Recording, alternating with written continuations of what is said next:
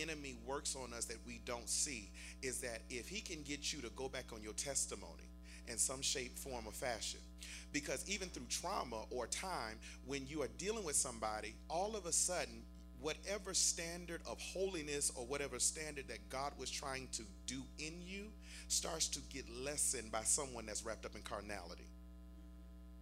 So the joke was funny, but it's messing with your Holy Ghost.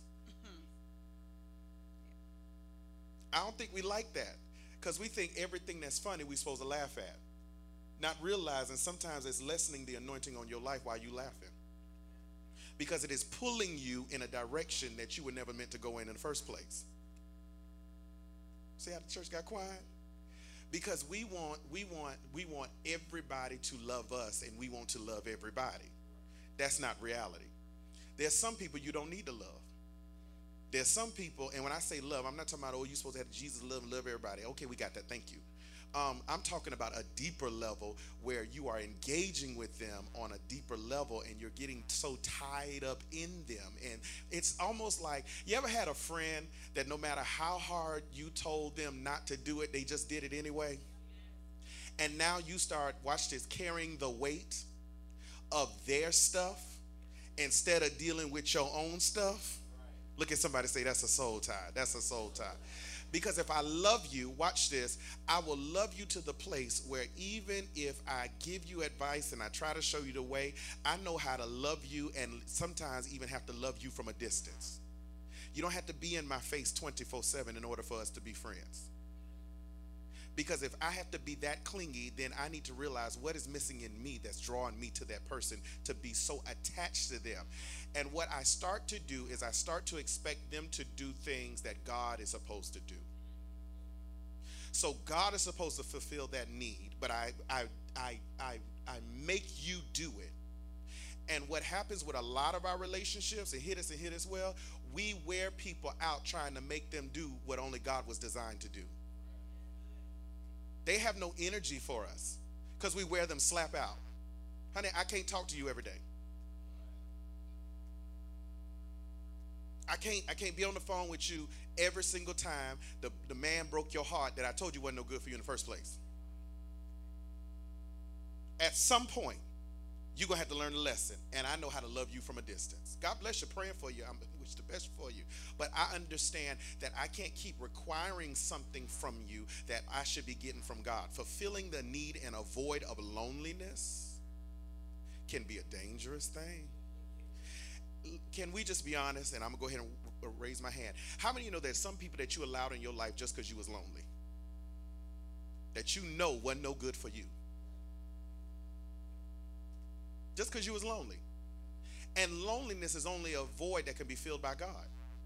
Did y'all know that? See, you can be married and still be lonely.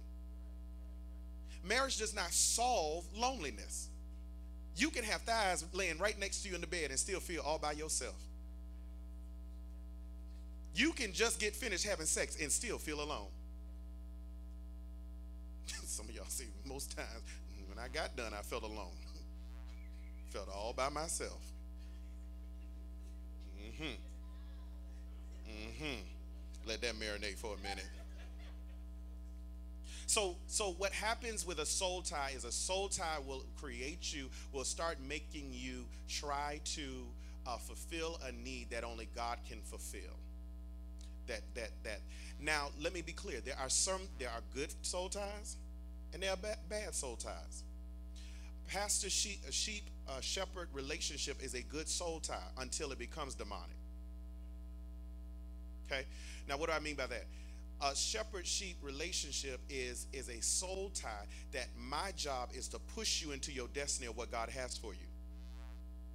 But when you get so needy to the place where you got to talk to me all the time and you can't hear God, all you can hear is me, that becomes a bad soul tie. That's toxic. Because there's some things that only God can give you that a pastor can never give you.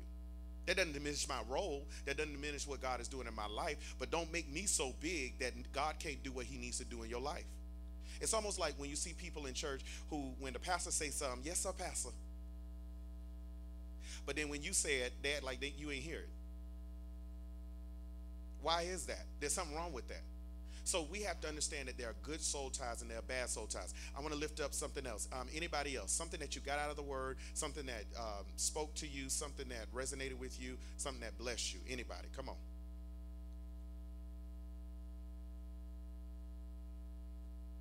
I want to start giving giving your name. Your name was Marcia. I need y'all to start learning. And your name is Kendra. Go ahead, Kendra.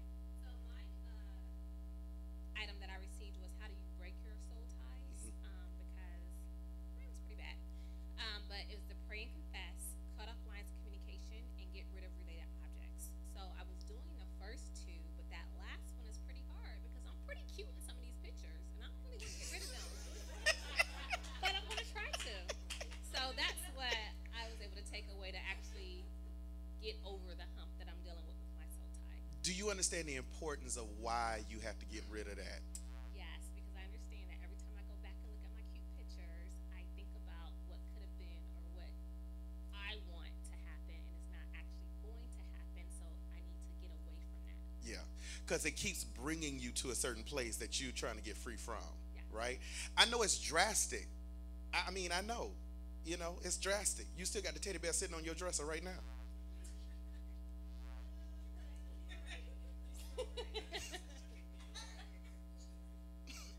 Just stepped into your house and saw it sitting up there.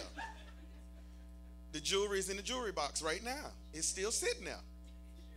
But if you don't if you don't abandon the past, when Elijah came to Elisha, when Elijah came to Elisha, and Elisha saw what Elijah, how God moved in his life. The Bible says uh, Elisha goes to Elijah and say, "All right, I'm gonna go with you." Elisha, Elijah, the one that was walking in what he wanted, tells Elisha, All right, you can come with me, but go burn the, the yoke of the oxen because he caught him plowing in the field. And he said, Go burn um, all, that, all that stuff, go burn it. Now that's drastic. What is he saying? He's telling him to burn it because he said, if you're going with me, you got to make sure you cut off any connection to the past. You can't have this as your option B. You can't have this as something you can go back to just in case this don't work out. And sometimes we hold on to people because we're not sure if God gonna work out. Sometimes we waver so much that we don't trust the will and hand of God on our lives to the place where we learn how to burn all that stuff and let it go so that we can go with God and what God has for us. I need you to say this out your mouth. Say, What's ahead of me is better than what's behind me. I need you to say that to your neighbor. Don't touch them because corona going around. Say, neighbor, what's ahead of me is better than what's behind me. If you don't believe that, you will always go back to what you used to do. If you don't believe that, you will always have to go back to the teddy bear. Because the teddy bear still give you a connection that somebody's there. It's a stuffed animal. It ain't never gonna hold you you'll hold it. It'll never make you feel better. And most times it make you feel worse. Mm-hmm. You got to burn it. You got to let it go. You got to release it. Because if you don't release it, you will always play it as an option in your mind. And it keeps you tied up even longer. You got to let that stuff go. And it's hard. I ain't saying it's easy now. Don't get it twisted. I ain't saying it's easy because you like the purse.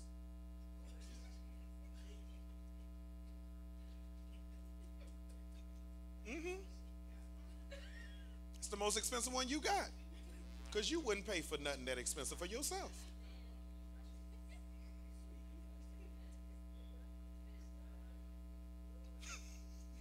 oh, I spent time with God this morning. I hear him clearly. He says you got to let it go. Because if you look at that and it brings residue of what used to be and what was, then that soul tie is still there and you got to disconnect it. You got to disconnect it. You got to let it go. I ain't mad at people that delete people off their uh, social media. I ain't mad at people that take pictures off their social media of a season that has passed. I used to judge it because I used to look at it like, child, mm. see, they ain't together no more, so you're going to take all their pictures down. But I ain't mad at you because you got to do whatever you got to do to get free.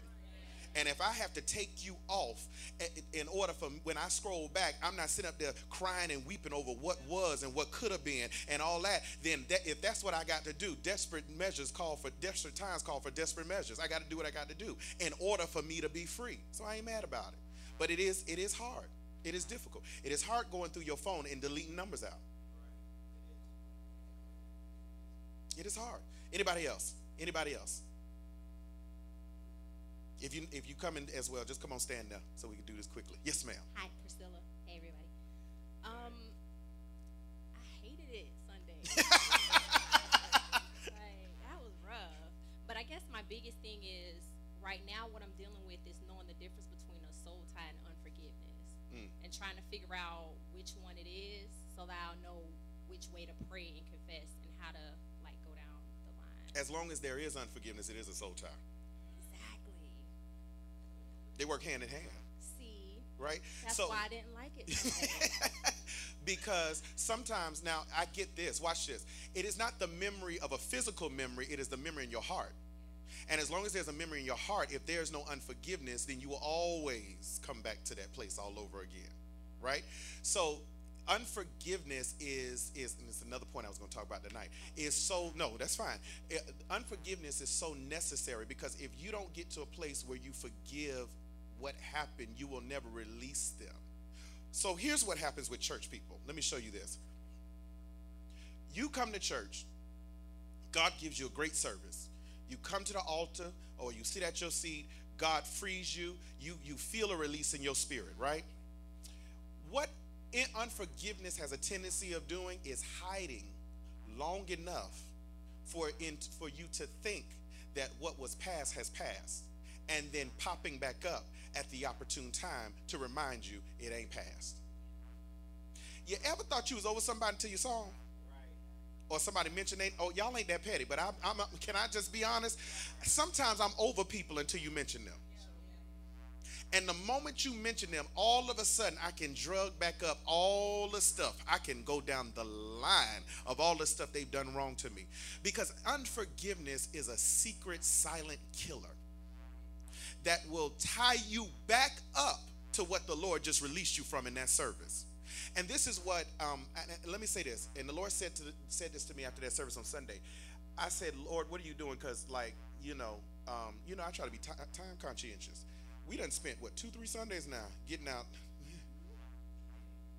Twelve thirty. I said, when did we get over here in this lane? And so the Lord said to me, He said, um, stop worrying about the time because I'm freeing the people. Because where where freedom and this church and these people are going, they got to be free. And if time is going to stand in your way, then they will never get free. And so I was praying and I said, okay, Lord, what are you doing? He said, I'm freeing the people. I'm freeing the people. I'm freeing the people. What I notice is that when you trying to get beyond that place of where that unforgiveness keeps coming back up, this is where the Bible says, "You, the word have I hidden, hidden in my heart that I might not sin against thee." You got to get that word so down in you. So what I notice some of you are doing is that you come on Sunday, you listen to the message, then you go listen to that podcast again. Because what you're realizing is, in order to stay free, I got to surround myself with the word. I got to eat that word and eat it over and over again. Some of you need to. I, I'll just give you this example. I remember when I was in a relationship I shouldn't have been in, and the Lord had to free me there was a message that I had to listen to over and over and over again to the point where if you put it on right now, I know how to recite it word to word. Because that's what it took in order for me to get free from that situation. You're going to have to get to a place where you ask the Lord, Lord, uh, um, I want, help me to forgive. Forgiveness is a choice, number one. But give me the power to forgive and help me to get so much word in me that when I hear them or I hear about them, that I, that is that is so beyond me. That watch this. You know how you really get to forgiveness? Start praying for them.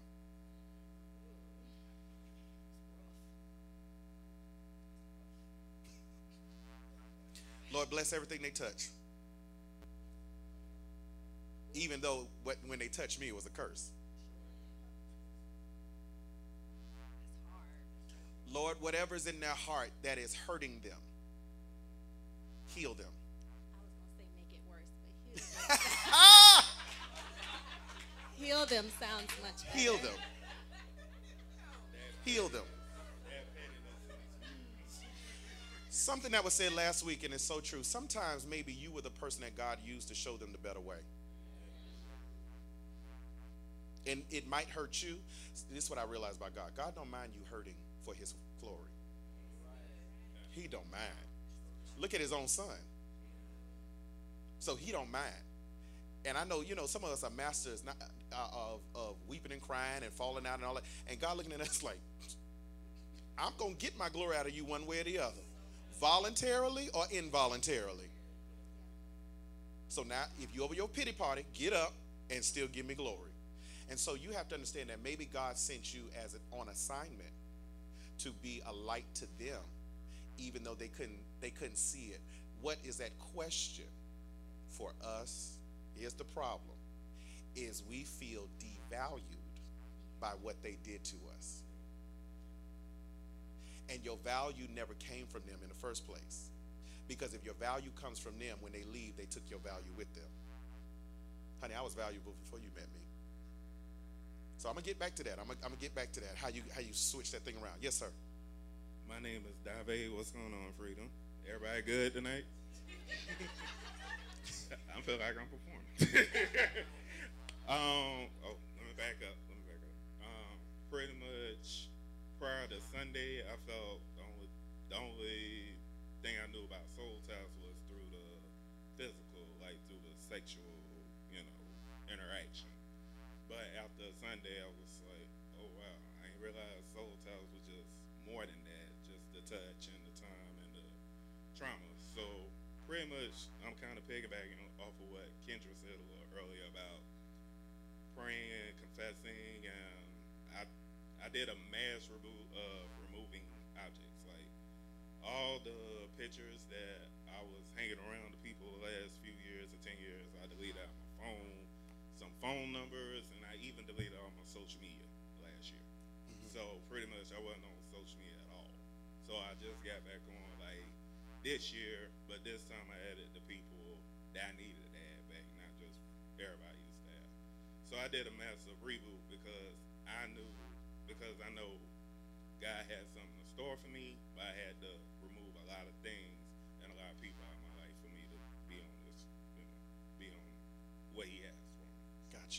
And I think another thing that we understand, even when it's not about, because you can have a soul tie to a, a parent that wasn't there, Yeah. right? So you have to see it from a different aspect. Um, it is amazing that I have seen people weep and cry over a parent that treated them horribly, Yes. right? Because that is not necessarily necessarily about touch. Now that's about trauma. There's some trauma that happened along the way that has uh, connected me and tied me up in a negative way. And what, watch this. The soul tie, if you start to get to the root of it, because remember I asked you, you have to have ask the Holy Ghost to reveal to you what is going on. And what ends up happening is you'll start to see that the soul tie was produced through bitterness, or the soul tie was produced through rejection. And so, because if the if, when the Holy Ghost reveals that to you, and you see that that's the trauma of how the soul tie came through, then you start to ask God, God, I need you to heal me in the area of bitterness, rejection, whatever it is, because that is the tie that has me still connected to them. I'll go back to what you said when it talks about unforgiveness. Sometimes the reason why I'm still connected, it, it yes, I'm unforgiving because I won't let go of the bitterness of it. You did me wrong. I got to see you with somebody else. Ain't nothing worse than dating somebody and then uh, uh, uh, uh, six months later they get engaged, about to get married. For real? Like seriously? You act a plum fool with me, and then you turn around six months later, you walk down the aisle. And then here's what we do. This is how the soul tie gets deeper. Watch this. It gets deeper when you start to say to yourself, "Child, she ain't." You got to hate on her in order to feel good about you. You got to hate on him in order for you to see I got quiet, in order for you to feel better. That's how you know the soul tie's still there. Because you have to look at it and say, God bless. I know what you got. Praise God. And maybe that works for you. It just didn't work for me. And it's okay. Look at your neighbor and say, It's okay. It's okay. It didn't work for you. Praise God. It's quite okay. I'll throw rice. Y'all see that? All right. Anybody else? Anybody else?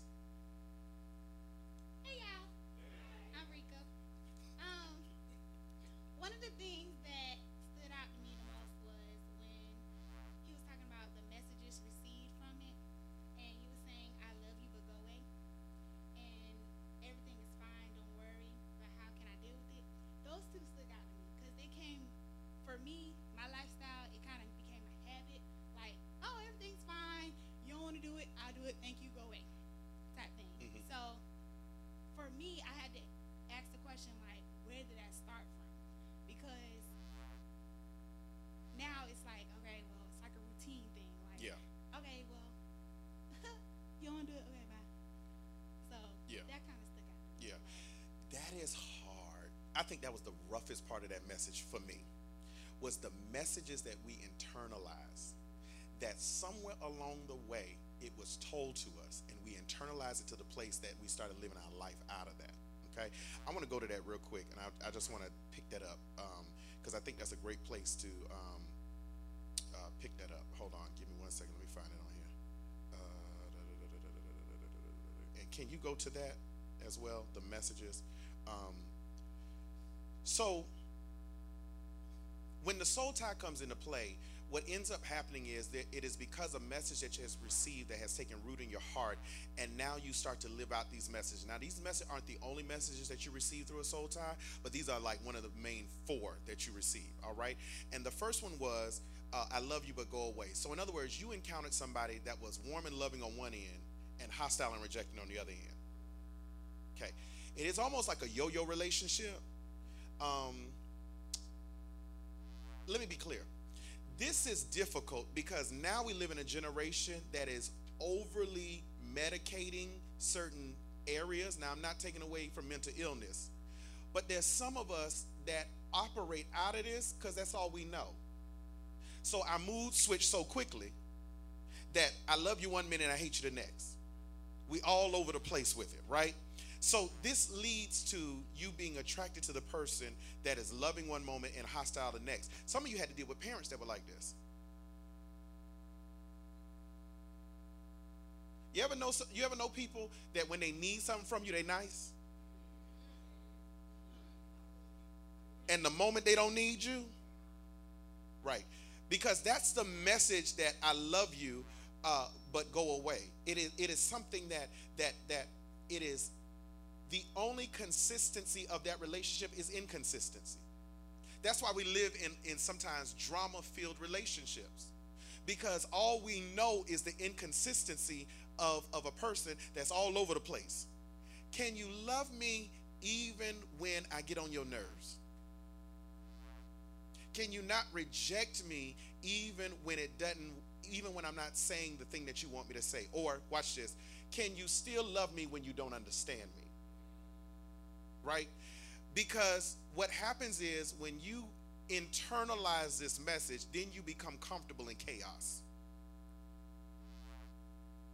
Anybody that can switch moods and go back and forth like that, you need to you need to get a closer eye on. Because you need to ask what's really going on here. Because I can't be with someone that is that inconsistent in who they are. Question. Let me put it like this. Would you leave with your children with somebody like that? So how can you sleep with somebody that's like that? Mhm. And what happens is this, this is hard. This is hard. When you accept this message as life, then you subconsciously, if you don't have chaos, then you will subconsciously create chaos. So everything going along fine. And all of a sudden,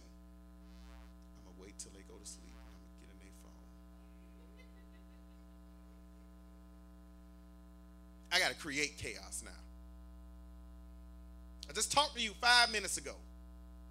Called you back. Hello. What's wrong with you? Nothing. I just talked to you five minutes ago. Because if everything is going along just fine, let me create some chaos. Y'all do that in the church. hmm Oh, we do that in the church. The Lord bless real good. The Lord start taking his church somewhere, and all of a sudden, oh, that's not good enough. Let me just start an argument with somebody. Because we are comfortable in chaos, and so we subconsciously create chaos. Here's the second thing that we do. You you can't do anything right, but I need you. This second message. You can't do anything right, but I need you. This is where you can never meet the standards of someone um, in your life. They they created these standards of perfection that no matter how hard you try was never enough.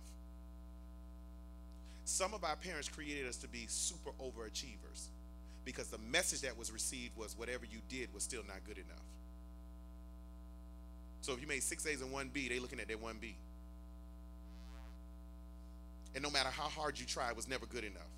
Because you were never good enough, but they kept you around. What ends up happening? You become a person that feels like you're not validated.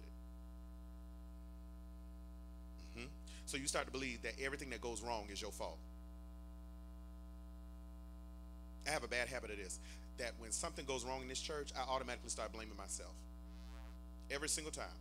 Um, I automatically start blaming myself. Somehow I must have missed the mark. And then one day, I was talking to a preacher friend of mine, and I'm just blaming myself, blaming myself, blaming myself. He said, Phillip, you do know church people crazy, right? I said, but it was my fault. He said, Mm-mm-mm. everything ain't your fault. Sometimes people just crazy. You just got to settle in the fact that they're crazy. If, if they if they you you get to this place where you think everything is your fault. So you take the blunt the brunt of all that goes wrong in the relationship. Watch this, and then you become an overachiever in the relationship, trying to put trying to prop up something that can never stand on its own. You kill yourself in a relationship. So watch this. So then you grow up with this mentality. Watch this. I got to give all I got, and they ain't giving nothing because you trying to prop up something that will never stand on its own. You ever seen people that try too hard to keep a relationship? And you looking at them like, you know they didn't check that a long time ago, right? Because you need, because you were needed to feel inadequate. So you struggle to always fix things. You got to fix everything. You have to be in control. You have to be in control. You have to be in control. You have to be in control. You can fix all things. And when things don't, when things all around you, everything fixed, you break it just to fix it. I was talking to somebody about this the other day, and this is heavy. Sometimes people become the villain so then they can become the, the hero. So let me pick a fight with you so that somewhere after I done had an emotional exchange, now I can play, play the hero. It's getting quiet right through here. Because that's all we know. Because we, we were made to feel inadequate. And so if I do all this, now I feel adequate. I feel validated because then I become your hero. Not to realize I was the one who broke you. So you are constantly trying to fix things. You're constantly trying to fix things because you need to be needed. You need to be needed. You are drawn to people who are overly dependent and highly critical. Carrying folk. Carrying people. Can I tell you something? Watch this. I think that some of us, the reason why we so worn out is because we're trying to carry people we were never equipped to carry in the first place. Your job ain't wearing you out. I was about to say something. People are. I was about to use another word. Okay, y'all got it now. All right. Light bulb came on. You're, you're worn out because you are trying to carry people that you were never designed to carry because you need to feel needed. So you get with people that are overly dependent. And watch this. And when people act like they don't need you, you reject them. They ain't into me. No, you just walked into a, a relation, somebody that's a little bit healthier than what you used to have. This is a struggle for men.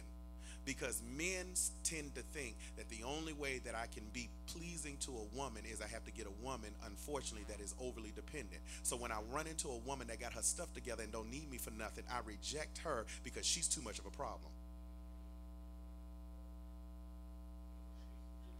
No, she ain't a problem. It is just that she know how to take care of herself, and all you've dealt with is overly dependent women that need to be propped up every five minutes.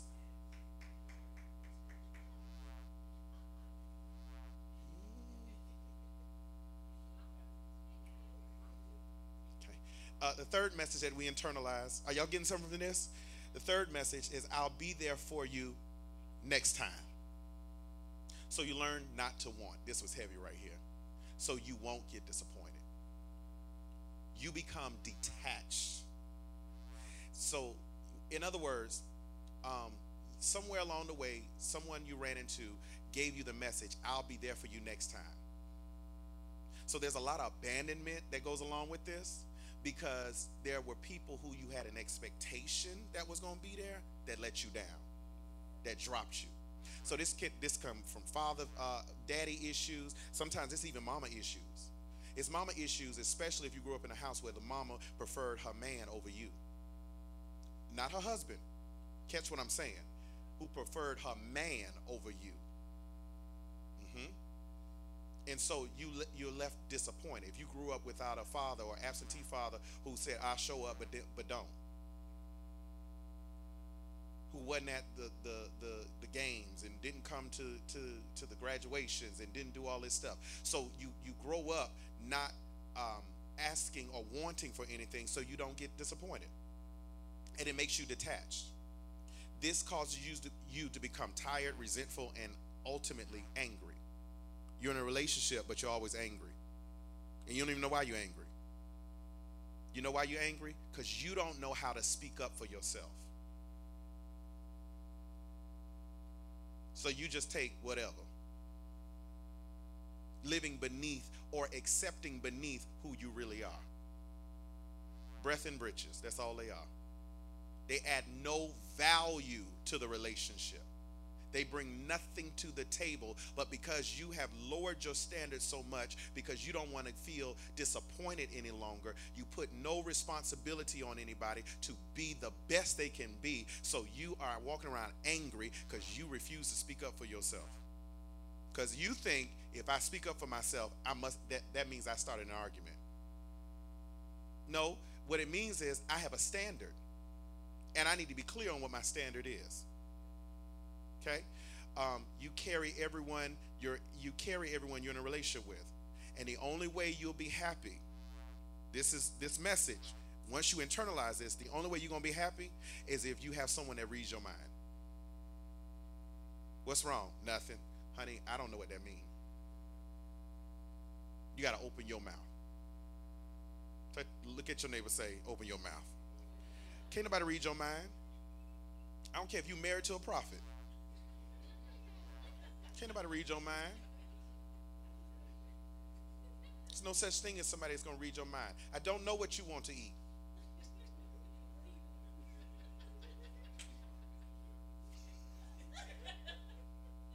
I don't know. I don't know why you're angry right now. You should know. Why should I know if you've never said it?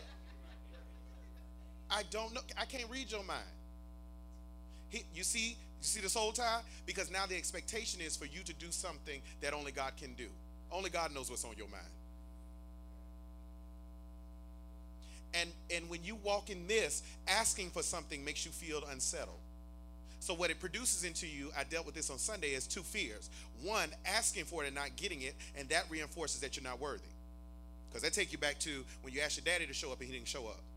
That takes you back to uh, the relationship that you were in for all those years, and they dropped you.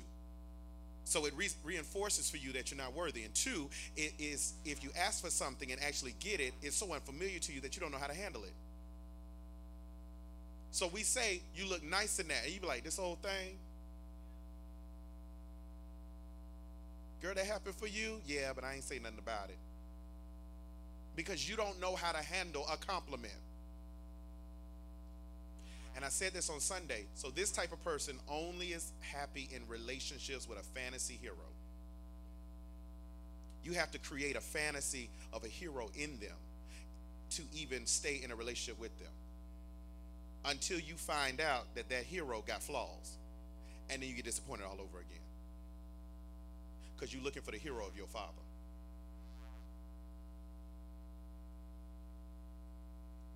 Okay? Number four. Number four. Uh, everything is fine. Don't worry. But how can I deal with all this? This is heavy because some of you were raised in environments where you knew stuff was going on, but ain't nobody say what was going on. And so you sitting there questioning, like, okay, you telling me everything all right, but I know everything ain't all right.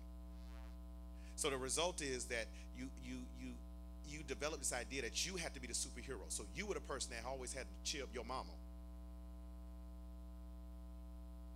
You were the person that always had to prop up uh, everybody around you, even as a child. Your mama turned you into her, her little husband, and your mama your mama turned you into her little girlfriend. Because she would not express to you what was really going on. So you believe you have to take control. You believe that you can control life. That's a harsh reality right there. Because that's so much weight that you are carrying. You become an overachiever. You're highly de- independent. You have to prove something and you have to be in control. And then when you can't control life, this person that has accepted this message, it makes you fall apart. Just makes you fall completely apart. So I want to talk about, I want to give you a couple of extra things that I did not give you on Sunday. Um, we talked about how to break soul ties. So number one, we already talked about it, uh, is pray and confess. You got to pray and confess. You have to shine light on darkness and confess it. Uh, James 5 16, therefore confess your sins to each other and pray for each other so that you may be healed. And the prayer of the righteous person is powerful and effective. You first want to confess your sins to God, He's the one you're repenting to. Okay? Um, you have to confess your sins to God. Um, but you also need to have someone that you confess your sins to that that that can uh, help you to get beyond, uh, help you to to loosen and break the soul tie. So you need somebody in your life that is like an accountability partner. Okay, an accountability partner. I want to be clear about this. Pastor can't sometimes pastor can't be your, your accountability partner because you won't tell pastor the truth. I hate counseling sessions sometimes because people will sit in front of me and tell me a pretty lie instead of telling me the ugly truth. So they sanitize their testimony. Well, we had an argument. No, you called him a fill in the blank. But see, they're not going to say all that in front of me. So you need an accountability partner. But let me be clear you need somebody, watch this, that ain't where you are. Stop trying to get people that just as dysfunctional as you in that area to be your accountability partner. The blind can't lead the blind. How we gonna lose weight and we both sit up here eating ice cream together?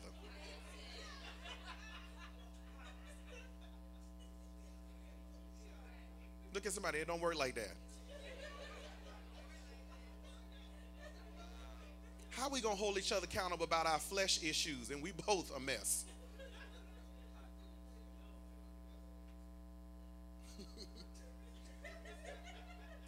Because watch this, you got to get beyond saints of God, especially in freedom, because I because there are certain dysfunctions of a pastor that I start that will the people will have as well. And the pastor, one of my worst dysfunctions is I'm a loner, and I pastor a bunch of loners.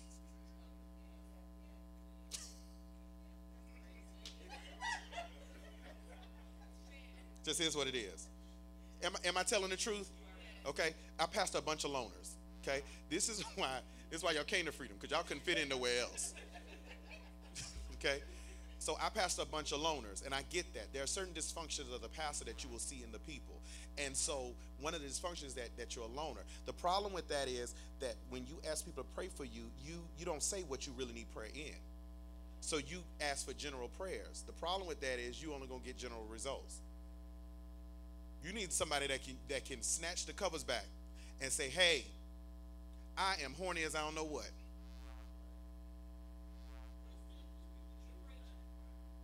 I need you to help me and pray for me in this season right through here. Mm-hmm. Mm-hmm. And some, depending on what your issue is, sometimes your accountability partner can't be the person of the opposite sex. Because they won't P R A Y on you, they'll P R E Y on you.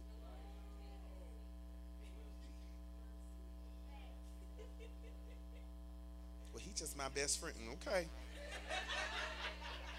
Keep playing if you want to. You'll get between a rock and a hard place and we'll say something else.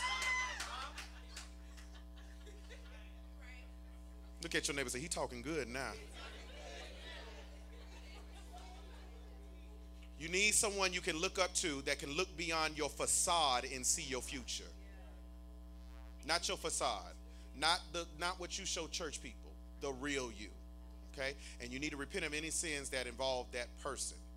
Okay?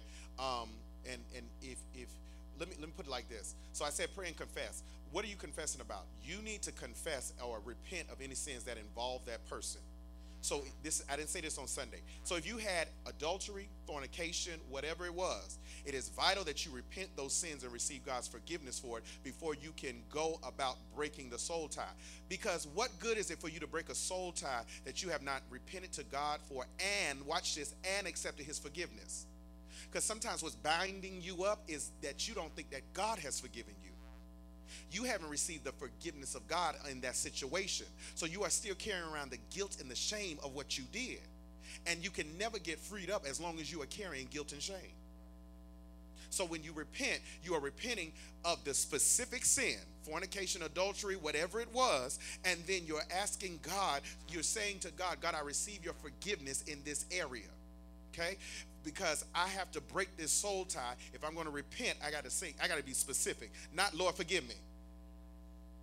Be specific. Call that thing out by name. Okay?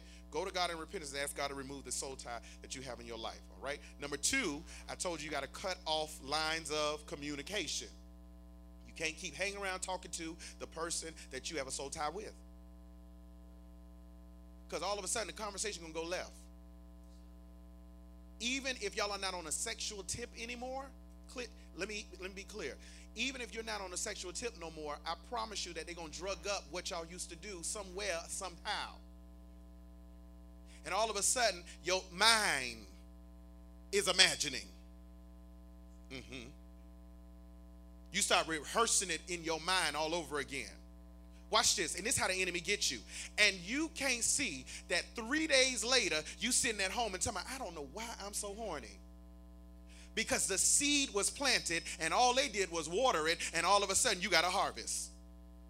You got to cut it off. You Got to cut it off. 1 Corinthians 15, verse number 33. Do not, do not be misled. Bad company corrupts good character. You got to cut off lines of communication. You shouldn't be stalking them on social media.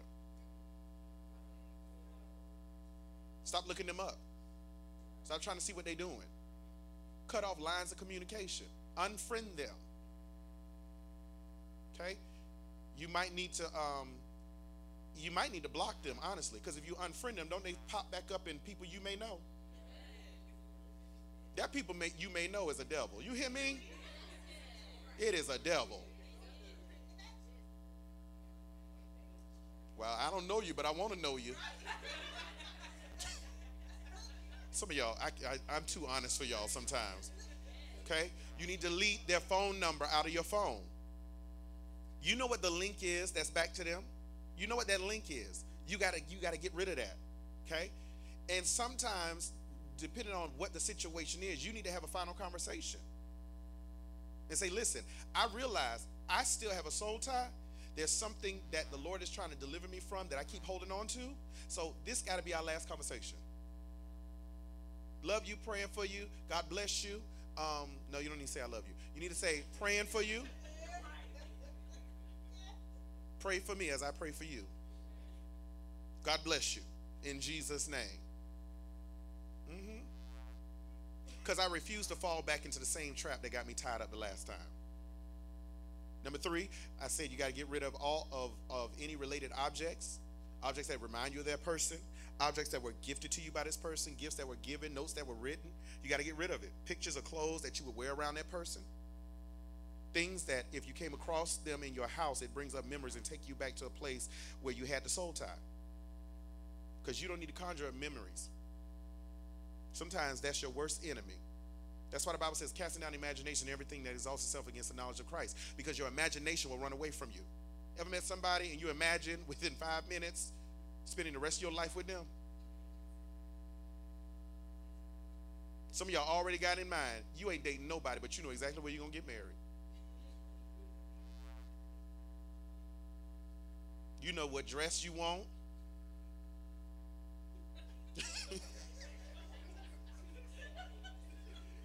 Because your imagination will run away with you. Because as soon, I mean, you be plotting in your brain. I know I'm going to talk to them next time. I'm going to do this. I'm going to wait about five, six hours, and I'm going to send them a message. I'm going to send them a DM. Mm-hmm.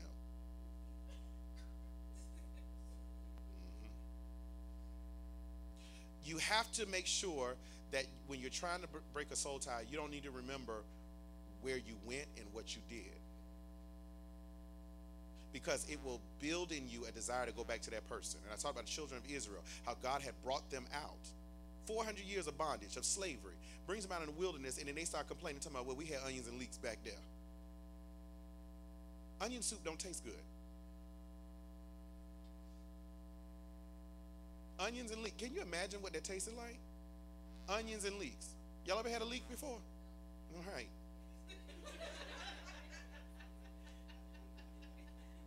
Onions and leeks. That's what they used to eat back in Egypt. But you are fantasizing about how good it was when it really wasn't that good. So, yes, you had sex with them, but the shame and the guilt after, or the abuse you had to put up from them, or the arguments and the frustration that they caused you, you conveniently forget about that. You conveniently forget they were sleeping with you and somebody else.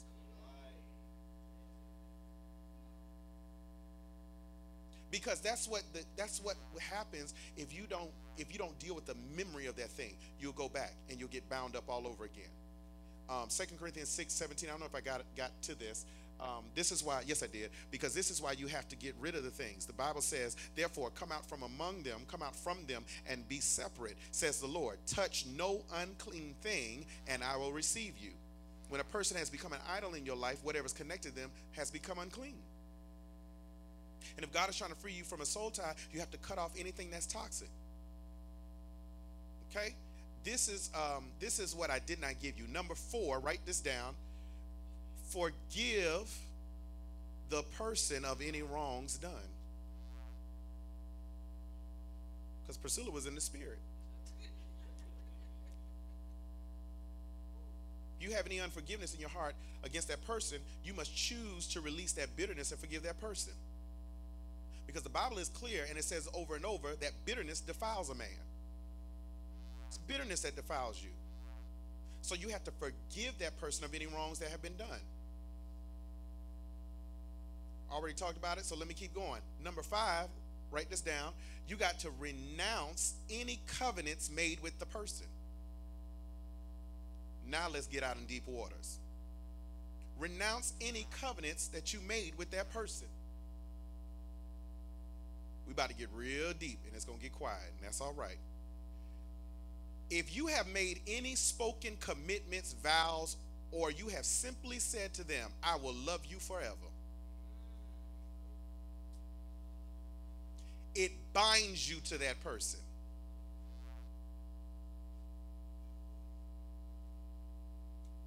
That's why you're no longer with them, no longer sleeping with them, but you are still tied to them because you have you have not renounced any covenants that you made with that person.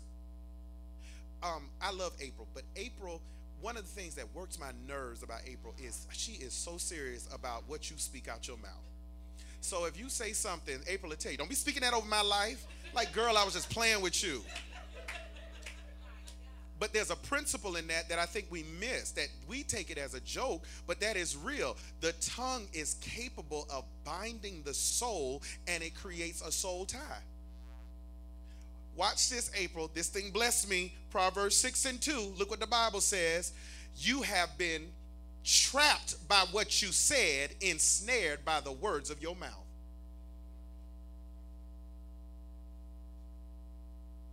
You have spoken a covenant. I will love you to the end of time. That's why you're still bound up. Because they ain't loving you no more.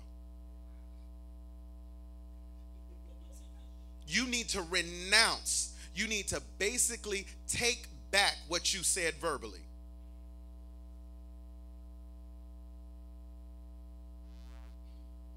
I'm going to get real deep. Send me a message if you want to. I don't care. Watch this. This might explain why no relationships have ever worked out since. Because you still tied up to the covenant that you made to the first one. You need to renounce that thing. You need to literally say, I renounce having said that I will never be able to love another man like I loved him. Because now you are actually living that out. So the fool you spoke that over. That's real. That's real.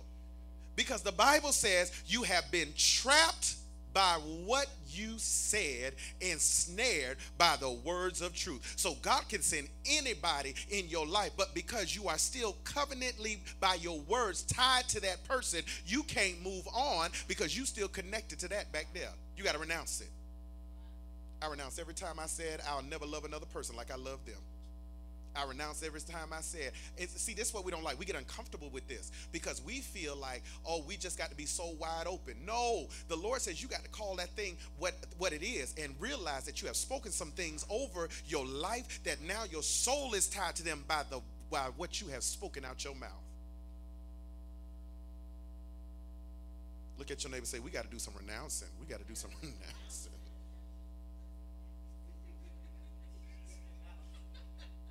Ain't saying I'm gonna love you forever. Let's get it to this altar first.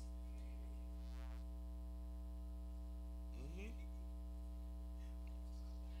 Mm-hmm.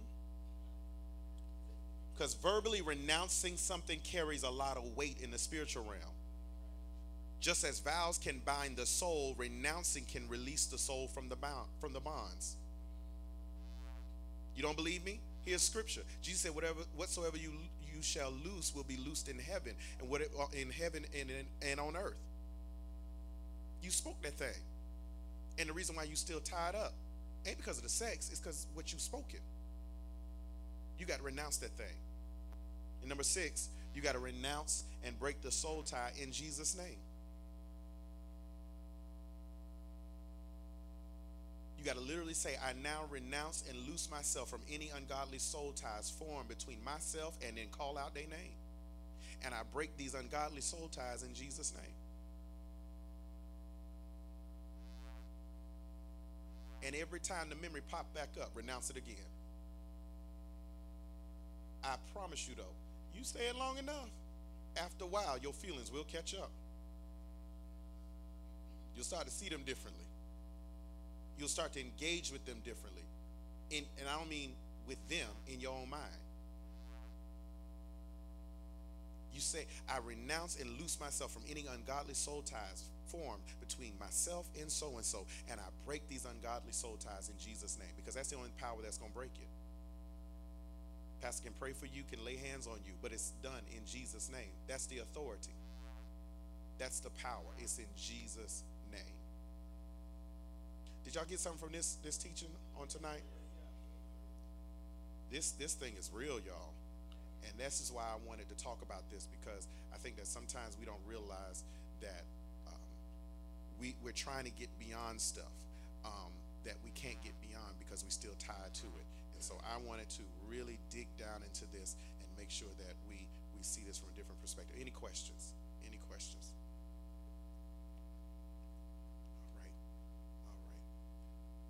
Don't forget Sunday. Um, I'm starting a new series on Sunday. Um, we're going to be talking about finances and money, and so you want to make sure you are here for that. Um, I wish I could do a whole another month of relationships, but um, my job is not to preach you into one. Amen. My job is to free you. Amen. And so that's my assignment. And um, so you want to make sure you're here on Sunday as we go and talk about finances. I declared this at the beginning, even before the year came in, that this year will be the most prosperous year you will ever have in your life. And I need to show you how God is setting this thing up for your life, for you to be as prosperous than you've ever been before. And um, um, this is not just talking about tithing, that, that is an aspect of it, but there'll be many other aspects of it that I'll be talking about that we need to understand. Um, as God grows this church and continues to do what he does best, we have to be so mindful that we have to sow into the kingdom so that what God does here, I believe what he does here, he will do in your house. I believe that. And so I'm excited about where, where God is doing, where he's taking us. Um, all right, and that's it. Everybody standing? Everybody standing?